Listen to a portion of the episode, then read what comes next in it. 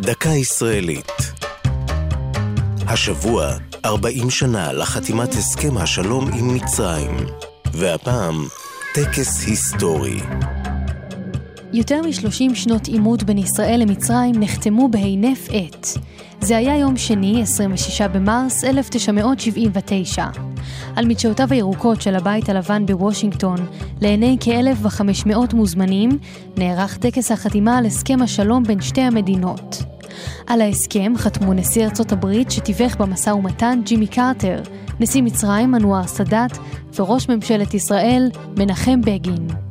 בנאומים שנשאו בטקס שלחו המנהיגים מסר של תקווה והכריזו על קץ המלחמות ושפיכות הדמים. Now it is time for all of us to show civil courage in order to proclaim to our peoples and to others no more war, no more bloodshed, no more bereavement, peace unto you, shalom, salam forever.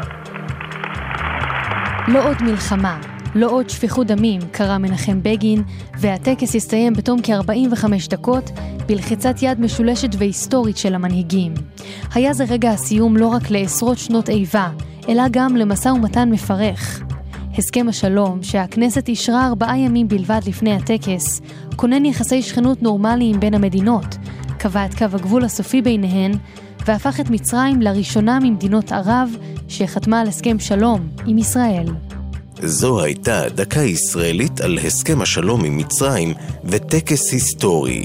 כתבה נוגה סמדר, ייעוץ הדוקטור מרדכי נאור, הגישה נועם גולדברג.